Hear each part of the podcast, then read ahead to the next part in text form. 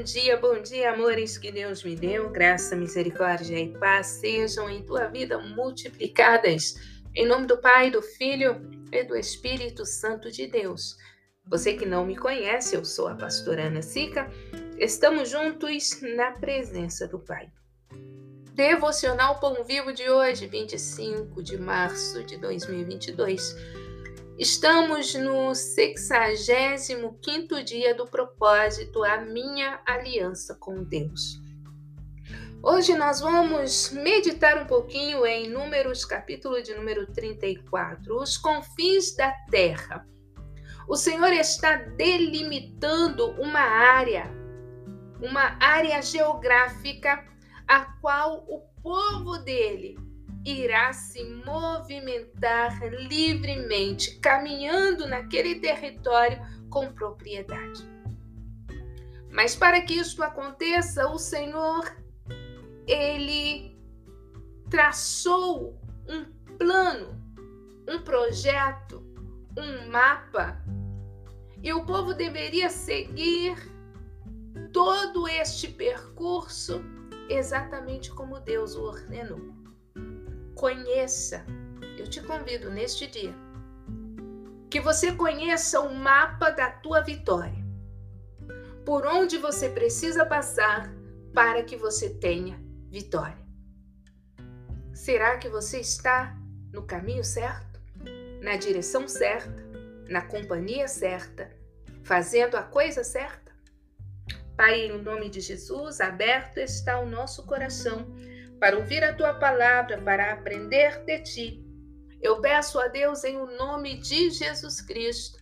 Venha sobre nós com unção, com entendimento, com fortalecimento, com cura, com libertação. Que o jugo e o fardo neste dia seja trocado por aquele que Jesus nos oferece. Pai, em o nome de Jesus Cristo, aberto está os nossos ouvidos Abertos estão os nossos olhos. Pedimos, abre, ó Pai, o nosso entendimento, que as escamas caiam dos nossos olhos e que toda surdez, todo ruído que nos impedem de ouvir a tua voz seja repreendida em nome de Jesus. Amém. Glória a Deus. Continua aqui dizendo: se porventura eu precisar tossir, não terei condições de interromper o áudio, então de antemão peço já desculpas pelo inconveniente. Amém? Números, capítulo de número 34. Como disse anteriormente, nós precisamos conhecer o projeto de Deus para as nossas vidas. Nós precisamos entender o objetivo de Deus para a nossa existência. Qual é? O Senhor formou o homem e a mulher para que seja templo do Espírito Santo, para que seja lugar de adoração ao Deus de toda a criação. O Senhor te criou, te formou para o seu louvor, para a sua adoração. Você é templo do Espírito Santo. Esta é a definição maior do propósito da tua existência, para que o nome do Senhor seja adorado na tua vida. Dito isto, para que aconteça esta adoração, é necessário que consideremos os dias das nossa, dos nossos anos sobre a face da terra. O Senhor tem um objetivo para a tua vida sobre a face da terra. O objetivo de Deus para Israel desde o início da criação era ter aquele povo como sendo um povo separado para si, uma nação eleita da qual hoje nós fazemos parte por meio de Cristo Jesus.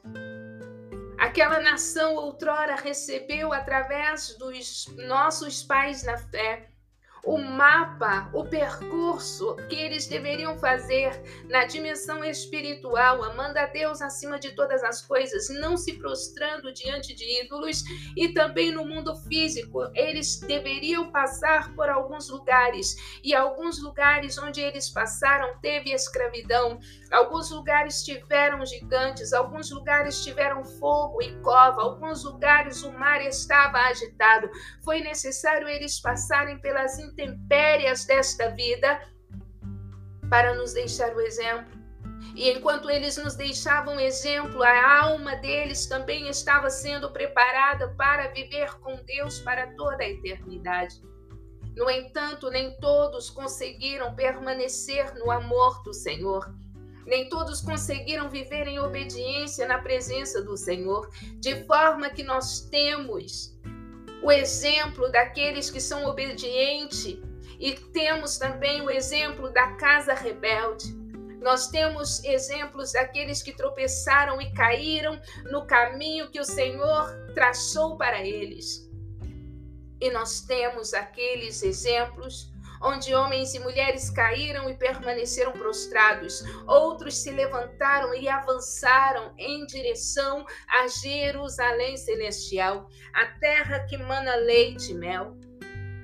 Nós precisamos ter esta visão da eternidade mas precisamos entender que nós chegaremos na eternidade se nós entendermos o território no qual o Senhor estabeleceu o percurso da nossa caminhada, exatamente como um mapa geográfico. O Senhor ele nos mostra que podemos chegar à destinação passando por lugares diferentes, mas tem alguns momentos da nossa caminhada que o caminho é um só. Nós vemos esta tipologia quando nós vemos o povo atravessando o Mar Vermelho. Não tem outro modo para chegar. Precisa atravessar o Mar Vermelho, precisa ter batismo. O Egito precisa ficar para trás.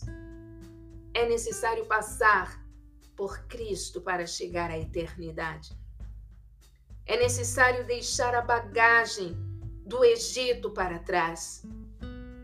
É necessário carregar pão sem fermento. É necessário ter águas purificadoras. E enquanto caminhava, o Senhor foi forjando o caráter do seu povo. Mas nós vemos que toda uma geração morreu no deserto. E uma nova geração aqui está sendo preparada para entrar na terra prometida. Mas o líder por excelência naqueles dias não pisaria na terra prometida, porque ele tropeçou, porque ele não honrou o nome do Senhor quando o Senhor disse: Fale a rocha, Moisés, e ele bateu na rocha. Mas o Senhor permitiu que ele prosseguisse na caminhada. Será que uma negativa do Senhor desanimou você de chegar até o final do percurso onde Deus estabeleceu. Quando eu disse que o Senhor nos dá algumas vezes a escolha que alguns caminhos nós podemos escolher para chegar lá. Moisés não chegou à terra prometida, ele a avistou. Porque quando nós tropeçamos na obediência, nesta vida, o Senhor muitas das vezes ele nos perdoa, ele nos deixa ficar com ele, juntinho dele, gozando da proteção dele. Mas ele é Deus que não invalida os princípios que ele mesmo estabeleceu. E a obediência é o princípio por excelência. Porque quando nós obedecemos, nós damos honra ao Senhor. Qual terá sido o sentimento no coração de Moisés? Quando ele subiu ali no monte, ele avistou a terra prometida. E ele tinha a consciência de que lá não pisaria porque ele não honrou a Deus. Por um momento de raiva, de ira, por um momento de emoções desalinhadas. Quando nós estamos com as nossas emoções desalinhadas, nós corremos o risco de procurar atalhos. Em momentos que Deus está dizendo o caminho é um só. Nós vemos pela palavra do Senhor que os israelitas eles entraram na terra que mana leite e mel. Você vai entrar na tua terra que mana leite e mel. Em nome de Jesus você vai entrar a menos que você decida, com a experiência de Moisés, ficar em cima do monte, contemplando a terra prometida. Ou morrer no deserto, como aquela geração de murmuradores, de casa rebelde à voz do Senhor. Versículo 1 vai dizer: falou mais, versículo 1 do capítulo 34. Falou mais o Senhor a Moisés, dizendo: Dá ordem aos filhos de Israel, dize-lhes: Quando entrardes na terra de Canaã, esta há de ser a terra que vos cairá em herança, a terra de Canaã segundo os seus termos. O que são termos? O Senhor delimita uma área, um espaço o Senhor coloca limites à nossa ação, mas não para que nós nos sintamos limitados, mas para que pouco a pouco nós possamos nos expandir no conhecimento, na excelência daquilo que o Senhor nos tem confiado. Se você recebeu o ministério de louvor, então louve com excelência e continue estudando para que louve cada dia mais com excelência. Se você é mãe, procure ser mãe cada dia mais com excelência. Se você é pai, se você é um empreendedor, empreendedora, que seja na função que o Senhor te colocou, são partes de uma terra, uma área, um terreno que o Senhor te confiou para que o nome dele seja glorificado. O Senhor desenhou um mapa para a sua vida. O Senhor delimitou uma área na qual o nome dele será glorificado na tua vida. Mas para isto, entenda que você precisa ter a consciência da devoção, da determinação e da disciplina. A vida deste povo, dos israelitas, deveria ser uma vida devocional, tendo Deus em primeiro lugar na vida deles. Eles precisavam determinar ações, e uma das ações a serem determinadas era seguir a ordem de Deus. Era obedecer às específicas de Deus. Era ter disciplina em caminhar juntos, respeitando o limite uns dos outros, se levantando no mesmo horário e descendo para o campo de batalha uns com os outros para o bem da comunidade. Versículo 13 a seguir vai nos dizer assim: Moisés deu aos filhos de Israel, dizendo, e Moisés deu ordem aos filhos de Israel, dizendo: Esta é a terra que tomareis em sorte por herança, a qual o Senhor mandou dar às nove tribos e a meia tribo. Por que a nove tribos e não as doze tribos. Porque nós vemos que nos capítulos anteriores nós falamos sobre Rubens e Gades.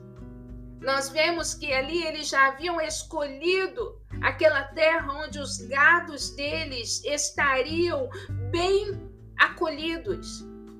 A família deles estavam lá, os filhos, as esposas, os seus idosos, aqueles que não eram aptos à guerra, à batalha mas eles honraram aquilo que disseram diante do Senhor e desceram à guerra em prol dos irmãos que ainda precisavam conquistar os seus territórios. Então, estas duas tribos já haviam recebido a sua herança. E nós vemos que a tribo de Levi não receberia uma herança porque a porção da tribo de Levi era o próprio Deus. Então nós entendemos que os levitas, eles viviam completamente embaixo do cuidado de Deus, do zelo de Deus, da provisão de Deus. E eles tinham acesso a coisas e lugares excelentes. Eles praticamente comiam do banquete do rei se fôssemos trazer para uma metáfora nos nossos dias. E é exatamente isto que Cristo fez com você, comigo, conosco.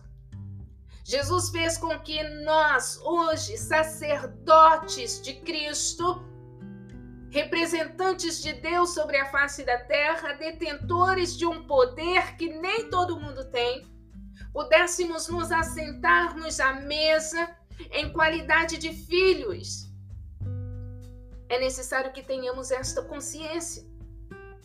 A palavra diz que todo sacerdote é levita, mas nem todo levita é sacerdote. Com isto, o Senhor está dizendo aos nossos corações Independentemente que você tenha um ministério, o qual você sai para fazer missões, ou cuidar de ovelhas, ou adorar ao Senhor, o Senhor está dizendo: você é escolhida, você é separada, você é lavada e remida no sangue de Jesus Cristo. E isto delimita uma área, uma margem na qual você precisa caminhar. É necessário que obedeçamos a palavra do Senhor. Para obedecê-la, nós precisamos conhecê-la. Para conhecer a palavra do Senhor, necessitamos examinar as Escrituras. Não basta ouvir. O objetivo de Deus naqueles dias era ter um povo separado para si. E o Senhor ainda deseja que sejamos separados. Nós fazemos parte hoje da nação eleita, da nação de Israel nós também recebemos um percurso, um plano muito bem definido para que possamos alcançar o objetivo desta vida para nós e o objetivo celestial.